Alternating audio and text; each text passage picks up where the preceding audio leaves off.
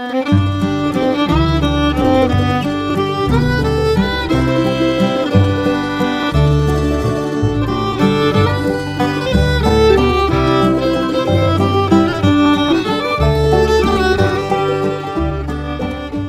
morning, Oregon. I'm Finn J.D. John, FJ at OffbeatOregon.com, and this is the Daily Offbeat Oregon History Podcast. Today, for your listening pleasure, we have an archive show, first published as a newspaper column and podcast episode sometime in the last 10 years. Thanks for listening, and I hope you enjoy it. This story was first published on January 14th of 2018 under the headline Helicopter Crash Had Huge Impact on Independence of Oregon Journalism. Here we go. A few days before Christmas in 1947, a young ex Navy flyer looking to kill a little time before dinner invited a friend to come out for a quick spin around a nearby golf course in his new helicopter. An hour later, the two young men were both dead in the burning wreckage of the helicopter, and the future course of journalism in Portland had been forever changed, and not for the better. At the end of the Second World War, the Portland Journal had never been in better position. Its main competitor, the Morning Oregonian, was still technically larger. Its circulation was just over 200,000, while the Journal's was just under that figure.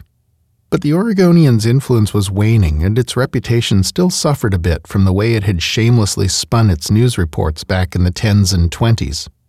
Arguably, the most important asset the journal had, though, was associate publisher C.S. Sam Jackson II, the grandson of the newspaper's legendary founder and the newspaper's heir apparent. Sam Jackson's grandfather, Sam Jackson I, founded the journal in 1902 at a time when Oregon was essentially run out of smoke filled rooms by a coalition of power brokers consisting of the Oregonian, the Lumber Barons, and the Southern Pacific Railroad. Everyday Oregonians, especially Democrats, had to hold their noses and read it because there was nothing else available. Alternatively, they could read the smaller, less informative Evening Telegram, which, although owned by the Oregonian, was staffed with an independent newsroom housed in a separate building and which generally appealed to the populist wing of the Republican and, to a lesser extent, Democratic parties. Jackson threw a monkey wrench into this cozy pseudo competitive arrangement when he moved to Portland from Pendleton, where he'd published the East Oregonian newspaper, and took over a moribund little startup newspaper called the Oregon Journal. Under Jackson's direction, the Journal became the most trusted newspaper in the city, even among conservative Republicans, although Republicans tended to hate its editorial positions. Jackson was originally from Virginia and very much a Democrat. Time went by and the Journal moved from strength to strength. It was a scrappy, active paper, taking bold positions against moneyed interests time and again. In the pure milk crusade, when Portland babies were dying from tainted milk, in the fight to stop the timber and railroad barons who were illegally taking over huge tracts of public timberlands, and in the push for the Oregon Initiative and referendum system. Sam Jackson died in 1924, and his son, Philip Jackson, took the reins. Philip was competent and satisfactory as a publisher and ran the paper for 29 years, but most people agreed he didn't have the magic touch his father had had. Philip's nephew, though, he was another matter. Named after his grandfather, Sam Jackson II was a graduate of Lincoln High School in Portland. He went on to study at Stanford and Harvard, learned to fly. Then, when the war broke out, he joined the U.S. Navy, trained Navy pilots, and flew missions in the Pacific Theater, mustering out at war's end at the rank of lieutenant commander. Sam was more than a little reminiscent of his grandfather. Great things were expected of him when it came to be his turn to run the family business. And so matters stood in 1946 when Philip Jackson saw an advertisement for the new Bell helicopters. Philip was captivated by the possibilities. Helicopters were a brand new thing in 1946. The first helicopter built for civilian use, the Bell 47B, had just come out, a tiny two seater that looked rather like a Fiat 500 with a tail and a rotor. They were selling for $2,500 apiece, wouldn't it be neat if the journal were to buy one and use it to get photographs of breaking news stories? Sam, who by this time had about 2,000 hours of flight time under his belt and was one of the best pilots in Portland, took the idea and ran with it. And so, in April 1947, a spindly green helicopter with Journal stenciled on its tail set down for the first time on the roof of the Journal's building downtown. The helicopter was a sensation. It was the first news helicopter in the country. All summer long, Sam flew it around Portland. When news broke, he'd run for the chopper with a photographer and go get the story, with pictures the Oregonian couldn't match usually with a little logo at the bottom right reading Journal Copter Photo. Probably the high point of the journal's triumph was when a fire broke out in the Oregonian building and they were able to fly over and get aerial photographs of their rival's building with smoke billowing out of it. By the end of the year, the journal's little egg beater was a familiar sight in Portland, and the journal had prepared a picture book full of images it had captured. They titled it The Newsroom Dragonfly but before it could be published came the evening of December 21st, 1947.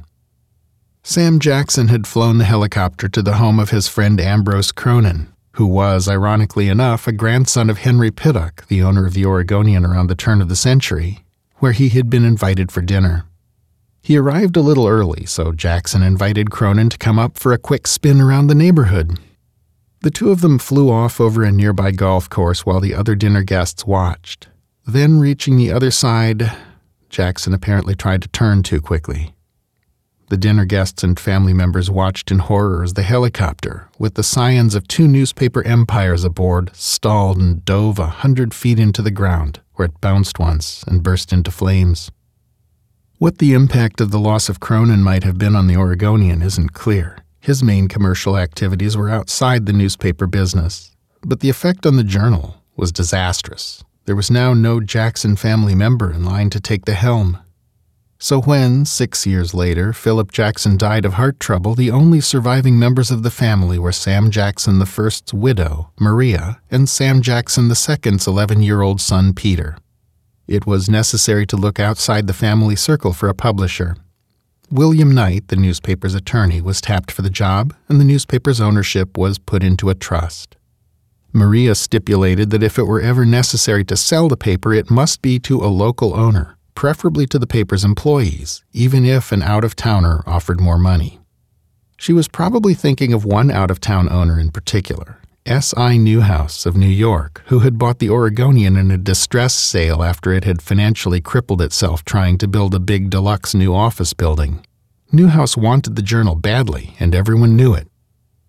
Well, the story of how Newhouse got his wish as an effect of an extended strike by the Stereotypers Union has been told before in this column. Newhouse was either very lucky, incredibly clever, or both. But by 1961, Maria had been dead for several years, and the journal's trustees sold out to him for the astonishingly modest sum of $8 million, about 67 million in modern currency. After that, with Knight still at the helm, the journal basically took over the role that the Evening Telegram had filled four decades earlier a junior paper fully owned by the Oregonian but with a separate and competitive newsroom, but now on a different floor rather than a different building. The news departments competed with each other, but the Oregonian got more resources with which to compete, and the reading public wasn't really fooled. In most respects, Portland was now a de facto one newspaper town, and everyone knew it. And in 1982, when Newhouse made it official by fully folding the journal into the Oregonian, hardly anyone seemed to notice. None of this, of course, would have happened if Sam Jackson II had survived to take the helm at the Oregon Journal. Key sources in this story included works by Dan Hanikow, Marshall Dana, and Mario Bazzani, along with the Portland Oregonian archives from December 1947. Well, that's our show for today. Thanks again for listening, and I do hope you enjoyed it. This podcast is part of Offbeat Oregon History, a public history resource for the state we love. Check out our hub page at offbeatoregon.com to explore all the other things we do or to find full citations and visuals that go with today's show. This podcast is covered under a Creative Commons license. For details of that, see offbeatoregon.com/cc. Our theme music is by the Atlas String Band and was written by Carmen Ficara. Listen and download more at atlasstringband.com. Offbeat Oregon History episodes are uploaded every weekday morning at around 6 a.m., so it'll be a couple of days before you get your next fix. Until then, go out and fill up the rest of the day and the subsequent weekend with good stuff. Bye now.